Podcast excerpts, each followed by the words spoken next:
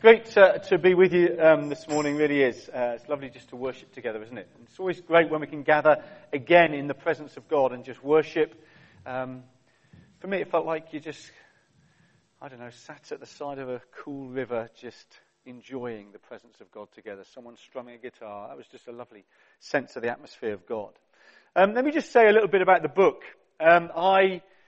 I think I told you before when I've come here about our son coming to the Lord uh, a few years ago, and how unexpected it was, how God moved just powerfully in his life, and he came to know Jesus for the first time. And one of the things I was trying to do with him in those early days and, and uh, months of him walking with God was find some devotionals for him. Uh, he was never a great reader growing up, despite his grandma's best efforts. Um, so, so, you know, Stephen Gerrard book you'd probably read, something like that. Um, so I was trying to get some devotionals that had some decent content, but were, some, were short enough for him to read. And I found some uh, that I, I would buy him a copy and me a copy, and he would normally beat me to finish them. And then I thought, well, why not write one? So uh, I guess living in the big story, the, the, the big narrative from Genesis to Revelation of Scripture is something that I've been in for quite some years. And so I thought, why don't I do that? Just drop him down through the Scriptures, bit by bit, on a day-by-day basis, in a way that it's short enough for him to read, but also got content in there. So that was part of my motivation for writing um, what I did, uh, was, was because of Steve coming to the Lord, which is, yeah, just fantastic. Um, today I want to look at resurrection.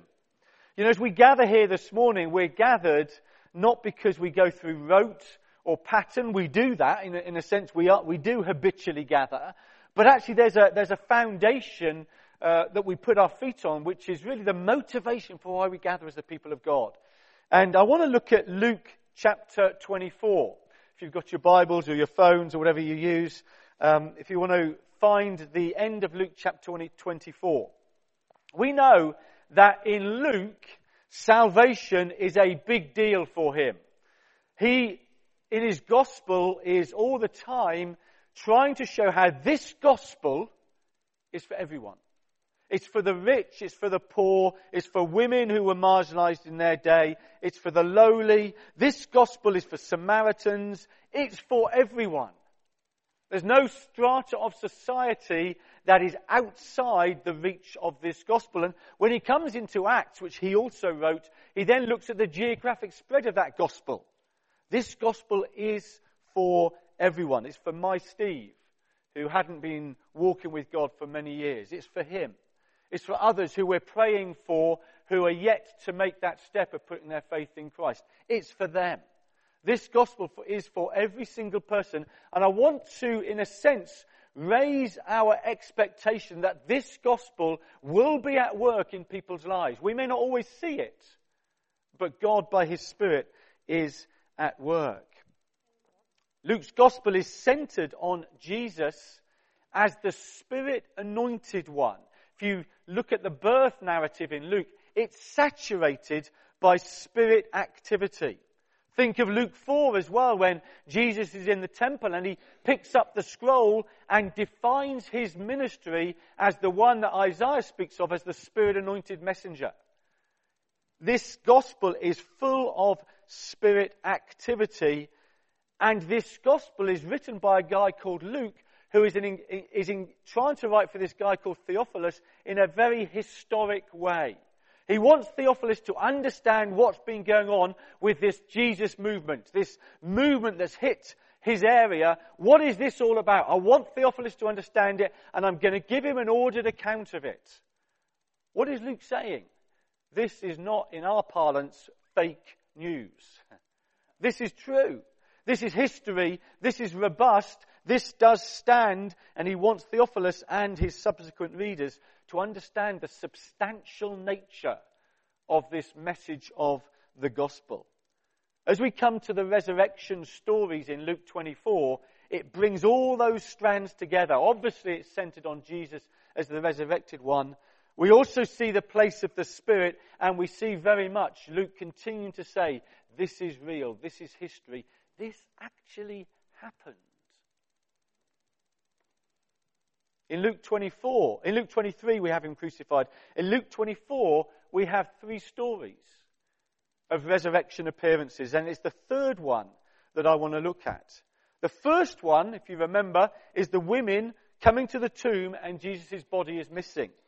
The second one is that Emmaus Road journey where two disciples are wandering to, heading back to Emmaus, having been in Jerusalem, thoroughly dejected. Everything they'd hoped for that would take place at Passover in Jerusalem that year, when they expected and hoped that Jesus would call them to arms or somehow deal with the Romans and re-establish Israel as its own place again, had not transpired. This one they thought the Messiah had simply been killed. They're heading back to Emmaus, pretty dejected, and you remember Jesus appears alongside them, speaks with them. Their hearts, they speak of being strangely warmed, but it's as he breaks bread with them in the house that they suddenly recognize who he is. And so these guys have just come from that Emmaus experience. They're back with the disciples, the eleven and those gathered with them, and they're just speaking to them about what's taken place when we get our passage, and we'll read from verse thirty-six. While they were still talking about this, the Emmaus Road encounter, Jesus himself stood among them and said to them, "Peace be with you."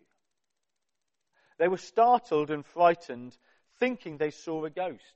He said to them, "Why are you troubled? Why do doubts rise in your minds? Look at my hands and my feet. It is I myself. Touch me and see. A ghost doesn't have flesh and blood, flesh and bones, as you see I have." When he had said this, he showed them his hands and feet. And while they still did not believe it because of joy and amazement, he asked them, "Do you have anything here to eat?" They gave him a piece of broiled fish, and he took it and ate it in their presence. He said to them, "This is what I told you while I was still with you. Everything must be fulfilled that is written about me in the law of Moses, the prophets, and the Psalms." Then he opened their minds so they could understand the scriptures. He told them, "This is what is written. The Messiah will suffer and rise from the dead on the third day, and repentance for the forgiveness of sins will be preached in his name to all nations, beginning at Jerusalem. You are witnesses of these things. I'm going to send you what my Father has promised, but stay in the city until you've been clothed with power from on high."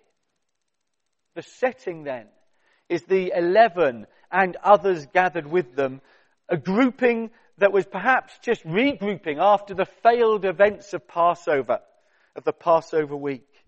The Emmaus Road was anything to go by. That's probably what's going on in their psyche. The Messiah's been killed. What are we to do? Three years of walking with Jesus and following him, some of them. Three years of wondering. Wondering whether he was the one they were waiting for. Now perhaps in their mind thwarted. It's not turned out as we expected. We've been proved to be mistaken.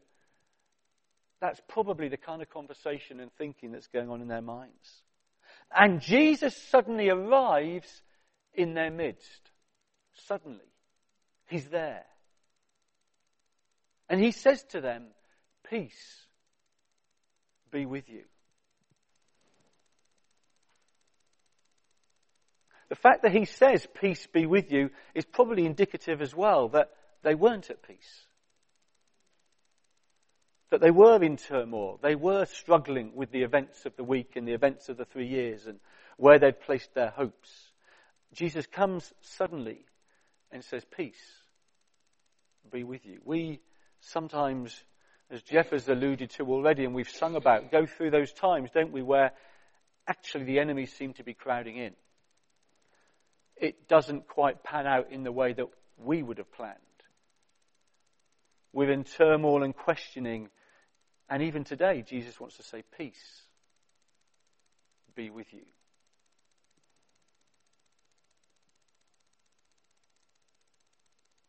What's really interesting in this narrative is that instead of producing peace, ironically, Jesus' appearance produces fear.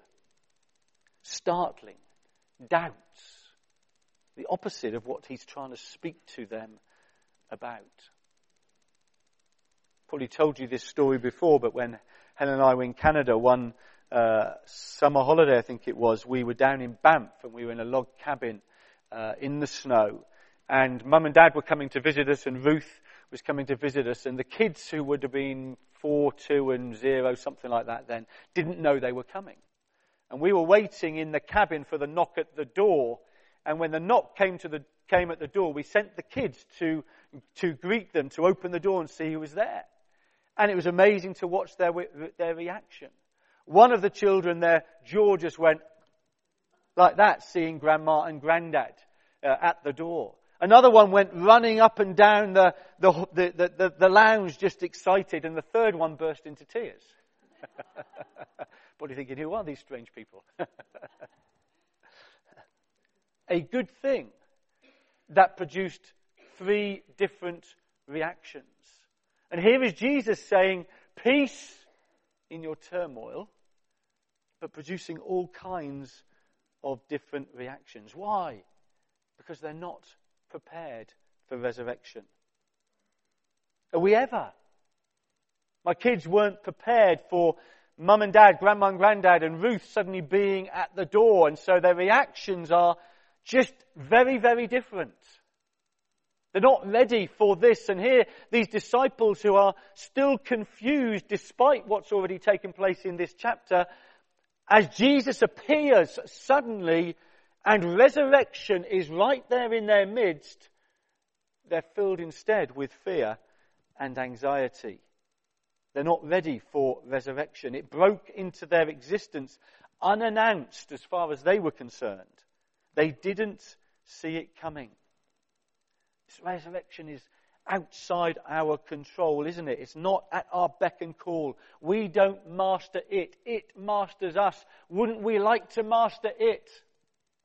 I'll have a resurrection moment here and here and here and here, please, Lord.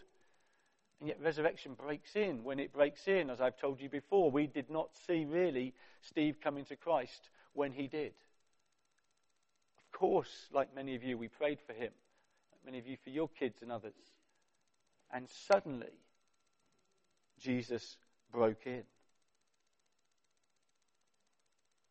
It's interesting in this story that the only one speaking is Jesus. There's no words directly in anyone else's mouth. It's almost like Luke wants us to know that they are passive recipients of what Jesus wants to do. That who is the central one here? He is. His resurrection, his proclamation of peace, his presence, that actually everything else revolves around him. They say nothing. They simply see and look and watch. We're the resurrection community, aren't we? Our job is to see, to have eyes opened, but to know that we don't control resurrection. It happens as God dictates. It's out of our control, which maybe is why we get fearful and anxious, because we like to be in control so often. As they see his hands and his feet, they believe, but but but they don't really believe. They have joy and amazement, but can this really be true? They're not wanting to believe, probably, but only to be proved false and taken away again. They've been down that path, been down that road. We believed in this man and he's been crucified. But, but, is this really him? You can understand their caution as, are we going to believe again? They had hoped for so much and thought it had come to naught. But now, this might be him? Doesn't resurrection give us hope? Sometimes tentatively. Sometimes we don't quite know whether to put our full weight on it. Because maybe things haven't panned out in the way we wanted, but resurrection comes to us and gives us hope.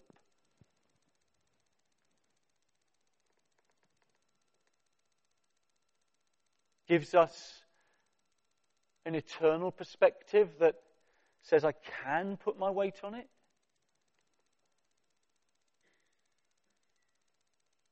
Gives us hope for others, for situations that we're praying for.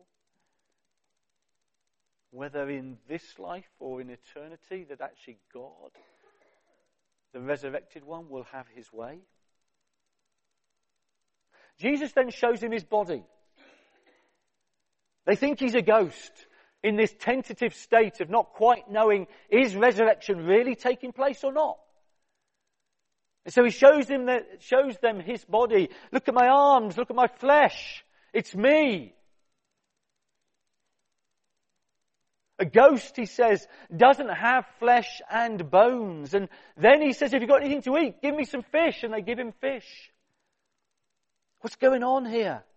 I think what's going on here is Luke wants us to know this is no ghost. This is no figment of their uh, imagination. Theophilus, his first hearer, but us as subsequent hearers. This really did take place.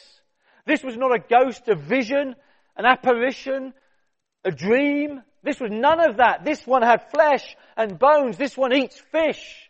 This really is the resurrected Jesus with body in your midst. This is physical. Now, believe. It's like Jesus is stepping into their doubt and saying, come on then, I'm going to give you something tangible to put your feet upon. You're going to see my flesh and bones. You're going to watch me eat fish so that you know I am no ghost. I am no figment of your imagination. I am no hallucination. I am none of that. I am a physical resurrected being in your midst. Do you believe? This is historic. This is substantive. Found it really interesting. We in our we run a discipleship group, Helen and I, in our house as part of the Hub Church, and um, we did some work around this passage. And the thing that came out very strongly was how our faith is built on this kind of evidence, and not just our generic faith as Christians, as believers, but actually if we're to step out into something in faith, it's not a figment of my imagination. It's not a will-o'-the-wisp. It's not an apparition. Actually, I can go, God, you're going to have to give me some evidence on which to build my faith. If you think about different projects that we might enter or different faith steps we might take as a community, God, give us some evidence to build our faith. God isn't saying make it up. God isn't saying it's the it's just the good ideas of men. He's saying, actually, here is some physical evidence of my resurrection. I love the fact God stepped into their doubt and confusion and said, you want something to build your faith on? Here it is, substantive. I think there's something of guidance in there for us. When we're stepping out in God, that we're not just dreaming dreams and saying, God, will you bless that dream? But we're saying, God, give me eyes to see the substantive evidence upon which I can build my faith for this situation or that situation. Give me something. And God in his grace, I think, does.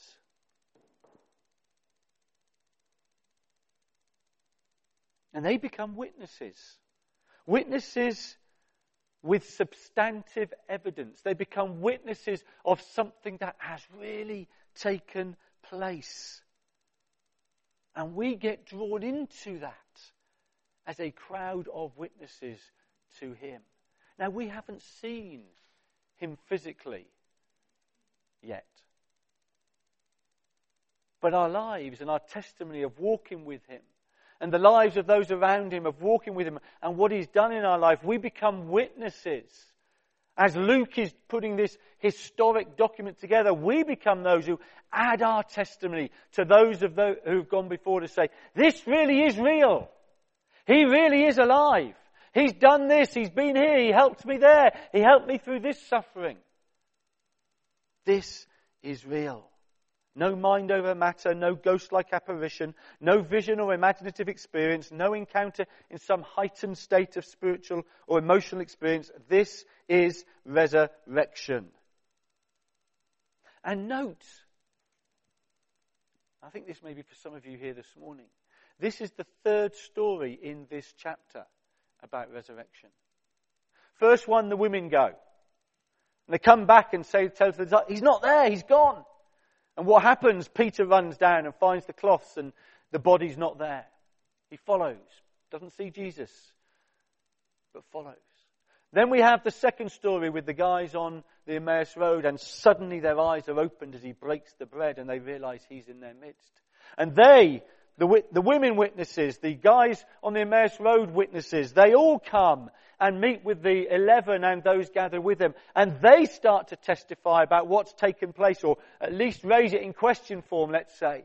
And then Jesus comes again three times.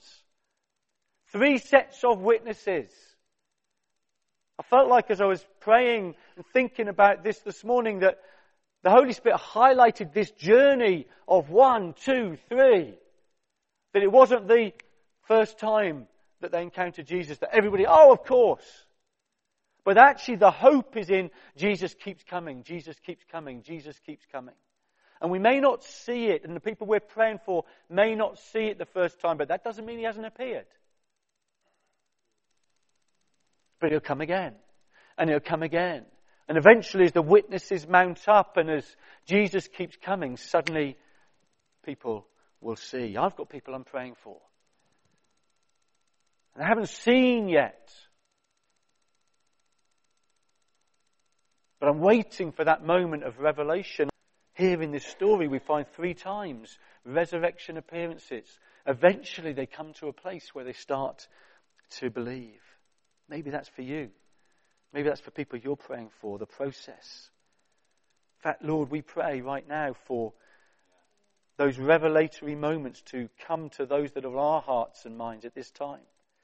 Pray right now, Lord, even whatever they're doing, we pray, Holy Spirit, you're, we know you're the only one who can bring revelation. We pray open minds, open hearts. Right now we pray, Holy Spirit, pull back the veil that's clouding some people's vision that are in our hearts and minds. And we pray, would you open that they would be overwhelmed by your reality? That as Luke writes about how real you are, we pray that those we're thinking of right now would become overwhelmed by your love and your presence and that you are alive. We pray for that, Lord.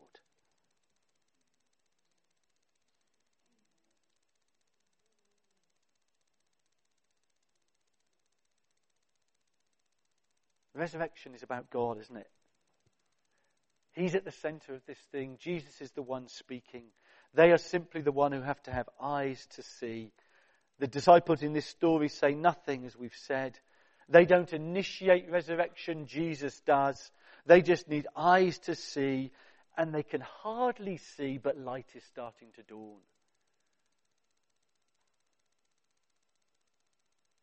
I was praying for someone recently, and God, most of the time I've been in a, a, a recent period anyway, I've been in good faith for this person. And just one of those days where you're starting to feel like, ah, what's happening here, Lord? As I was praying, like, Lord, I just need to see. Just let me see, let me glimpse again something of what you're doing. Let me just know again that you're there at work. To fuel my faith, to fuel my hope, to keep me praying. But maybe I just didn't see. Maybe I need my eyes open to see what God is doing. Maybe I'm looking for the wrong things.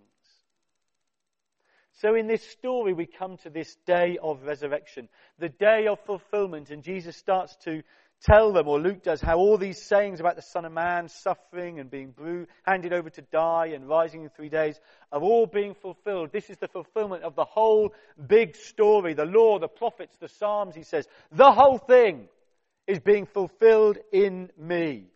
This is the day of new creation. If you look at the beginning of Luke twenty-four, it talks about the first day of the week in, in verse one. In verse thirteen, it says, the same day of the week, or the same day. We're still in that same day now when the disciples are gathered. I think Luke wants us to go, there's a new day. And this is the day of resurrection, and on that day new creation is taking place, and everything, everything changes. Everything changes when we see. Everything changed for Steve when he saw. Went through a process and still in the process, like all of us, of discipleship and all that. But everything changed. Everything changed. There was hope in his heart. There was hope in our hearts. This is the first day of resurrection. And everything changes. We've been running an alpha, and there's a lady who um, has been on it uh, in uh, through the hub, and she actually lives in Overton, and um, she's she actually is uh, one who's she's made a commitment. She's come to Christ. And apparently, when um, this is the kind of lady she was. Oh, let me tell you the end bit first. So Hazel goes to Overton to speak at West Ch- at West Church, um, one of our family of churches. This lady lives in Overton who's been on the hub alpha course, and so Hazel says, why don't you come with me? And says to her, because she's quite a shy lady, quite a quiet lady, well, do you want me to introduce you to people? Do you not, not want me to? Do you want to say anything? Do you not want to? And she says, oh no, I'll, I'll say something. And so this lady appears in front of the congregation and says, I do not know how I'm standing in front of you. I'm incredibly shy. I don't normally do this thing, and spoke apparently incredibly well. And I think has subsequently spoken again publicly. And she's a lady who, she would, by her own attestation, is incredibly quiet, incredibly shy. Oh, it was you. You didn't like doing that, did you? Resurrection.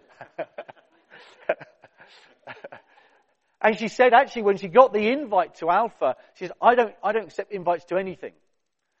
Like, like five times a year, maybe I'll accept an invite. And she, and there's this invite. She just goes, I've got to go. I'll have that invite. I've got to go. And she knew God was after her. I think in the very first week, they were talking about God loving each one, and she knew that was for her. God was working in her life. Everything changed because at that moment she had revelation. Resurrection broke in to her situation. When we experience resurrection, He becomes Lord. He becomes the focus and purpose of our life. We get perspective on eternity. Our value on career and possessions and achievements changes because of resurrection. Everything changes. I don't just carry on my life but add Jesus to it. Everything, He is central. Resurrection is central. He's Lord. Everything changes. We've had some really bad news. I don't know if any of you picked it up this week, but um, in one of our uh, churches in the in our wider network called the Sontlight, for those who don't know, Sontlight Network, a guy called Ed Evans, forty-three, uh, had a heart attack and died. Uh, he was the um, the leader, senior leader of Ab- the church in Abingdon. Three young kids, twelve, nine, that kind of age, I think. Um, from our perspective, of course, tragic. And uh, and yet, I, I, we, we messaged Steve Jones, who leads Oxfordshire, and, and Steve Thomas, who, who's over there as well. Some of you will know them. Um, just to kind of say our support and praying for you, and yeah, that you know the message back of yes, the, the obviously the incredible sadness and, and tragic nature of this from our perspective, but this is where resurrection comes into play. This is where eternity comes into play, and suddenly you go, because of resurrection, in that tragedy, everything has a different perspective. I was shocked, I think, by this one. So in the sale of our buildings, we had an agent uh, next door at Hollis Hockley, a guy called Nick Oliff, who was our agent, probably late forties, uh, quite a fit man, a cyclist, getting to know him. Malcolm Murray, been getting to know him a bit, those of you know Malcolm. Uh, he suddenly died out, out on his bike. Well, actually, I think was walking. Policeman is part of the party, going past a nursing home, has a heart attack. They come out, do C P R, but can't save him. Uh, wow. Just like that. And I run. What's the point? Isn't it funny, though, how we try to hold that at bay, and you end up having to go, well, God, it's in your hands. It's all in your hands. And the eternal perspective that says, yeah, my days are written in your book, and there's an eternity beyond that resurrection has opened my eyes to, that allows me to live in a different way, that actually I can't, I can't kind of work out answers to sustain this thing.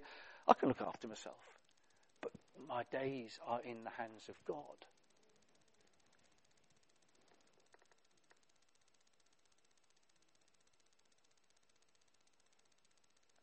Resurrection comes into, I think I kind of lost my notes a little bit, into a suffering Messiah. As we sang about those songs, and Jeff drew out that particular one, Resurrection comes into a suffering Messiah. Resurrection is not triumph as we think. Resurrection appears here and there, amongst the lowly, amongst the marginalised, amongst the have-nots.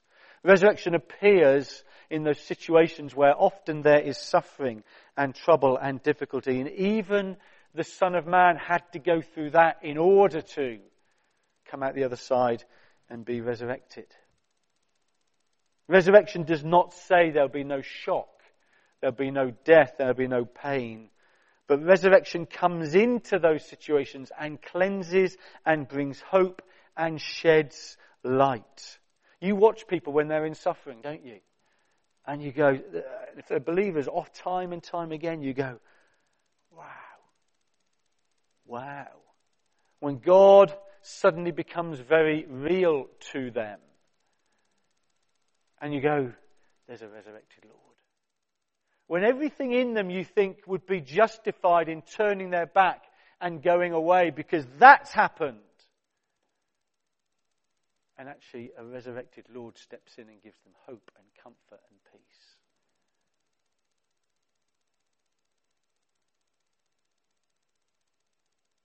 And this newly formed church gathering around Jesus become witnesses to this.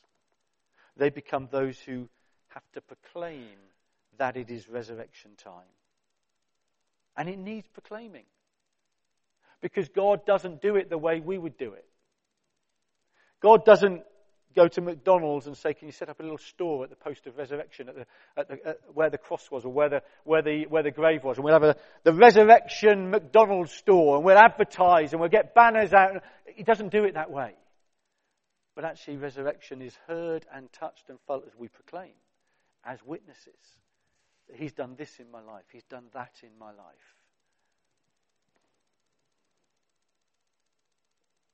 There's a whole lot of resurrection taking place, and no one knows.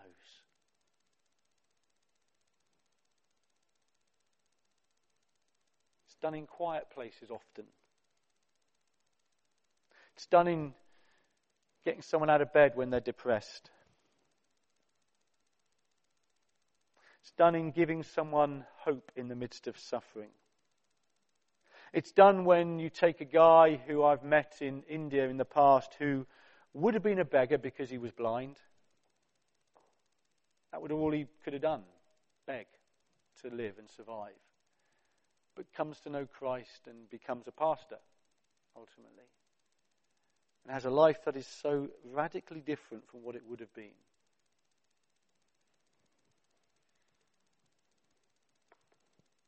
I'll be out with Tim and Rachel at the end of uh, this month, um, and no doubt witnessing resurrection activity as villages and the albinos and et cetera, their lives are turned around. Resurrection breaks in and gives hope where actually society would have dismissed. This is resurrection time that needs proclaiming, and this is repentance and forgiveness time when sins are being dealt with, when death is being defeated. I don't know how many of you heard, I heard a, all that uh, dilemma uh, that was going on around Michael Gove when he was running for the Tory party leadership and what he had or hadn't taken way back, was it twenty or thirty years ago? And I heard this uh, interview on Radio four when they had a psychiatrist, a theo- theologian, and maybe one or two others on there. And they're talking about what was right and what was wrong and how he should be treated and how he shouldn't be treated. One of the key themes that came out, whether you were a theologian or the psychiatrist, was basically, we're all broken. We're all broken.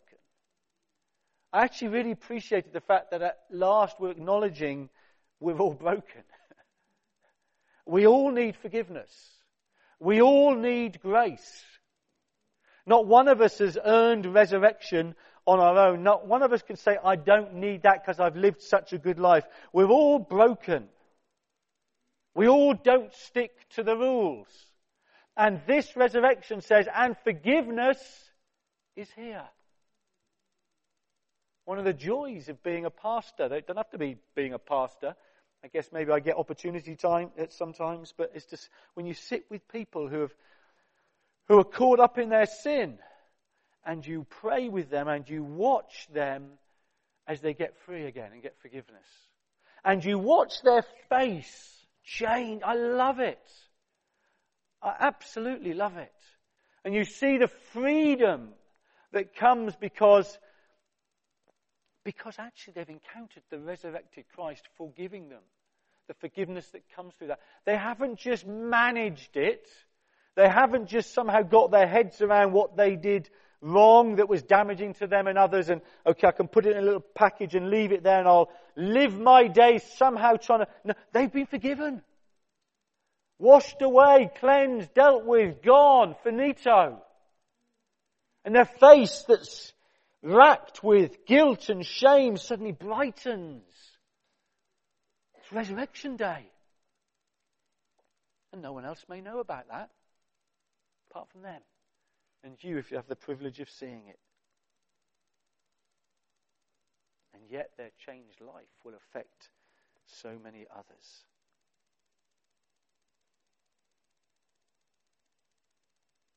And finally in this passage, as Jesus has these guys gathered around them and he commissions them and says, "You're my witnesses.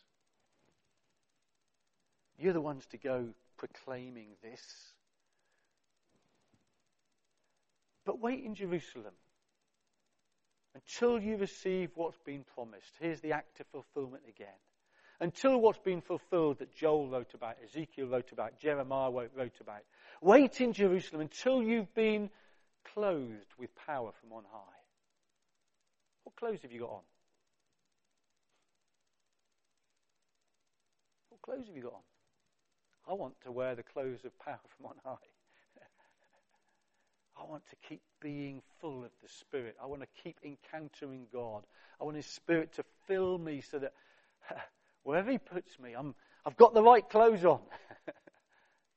To minister, to pray, to be with, to encourage, to comfort, to see salvation, to see, to proclaim forgiveness, to invite into the kingdom. I want the right clothes on, and I know that I can't do it in my own set.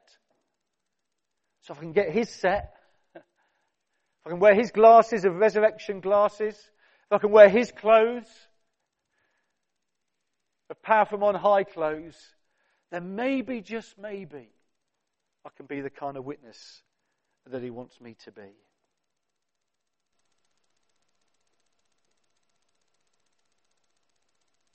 Why don't we just pray? Maybe some of you this morning need to just receive that perspective again that God wants to bring. Maybe there's stuff in your life, circumstances, I don't know. Maybe some of you just need to encounter the Spirit again. Why don't we just open, if you're, if you're happy to, just open your hands. Maybe there's someone here who has never known that forgiveness, that release, not just managing it, packaging it up, but that release of guilt gone, shame dealt with. Maybe you've never come to know this Jesus who Luke writes about as truly resurrected in physical form. I pray that maybe today you'd have a resurrection moment that you would see.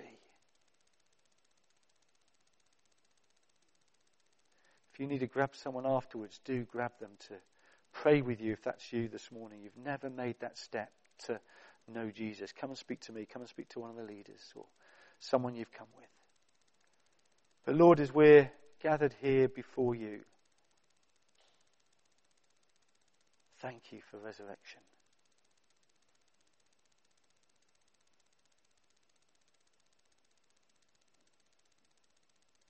Physical, earthy, true, real.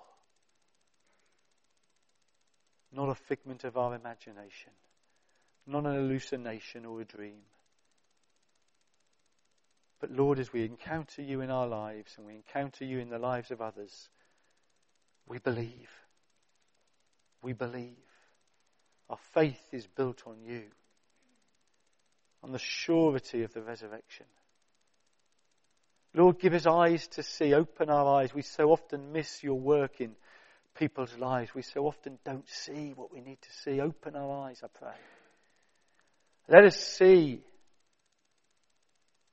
in circumstances, for those we're praying for, for those who don't yet know you, let us see what you're doing. Let us see resurrection invading their life, encountering them time and time again. And let us see them come to that place where suddenly it's almost like their eyes are popped open. And they go, yeah, I believe. And I pray, Lord, as we're gathered here this morning, you said to those disciples to wait until they received the power from on high. Clothe us with power.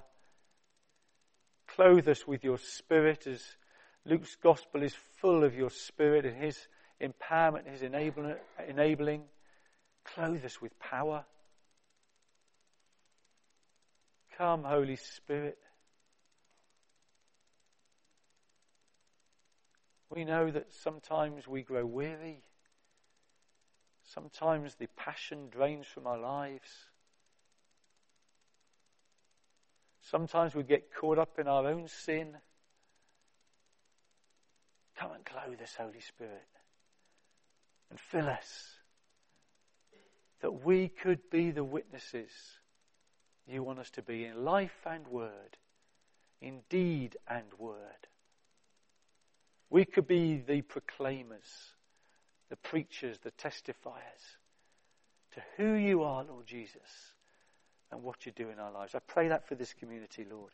I pray that this week, Lord God. I pray for each person here that they would have a moment where they see and a moment where they could proclaim. Would you open up those opportunities this week, I pray, in Jesus' name. Amen.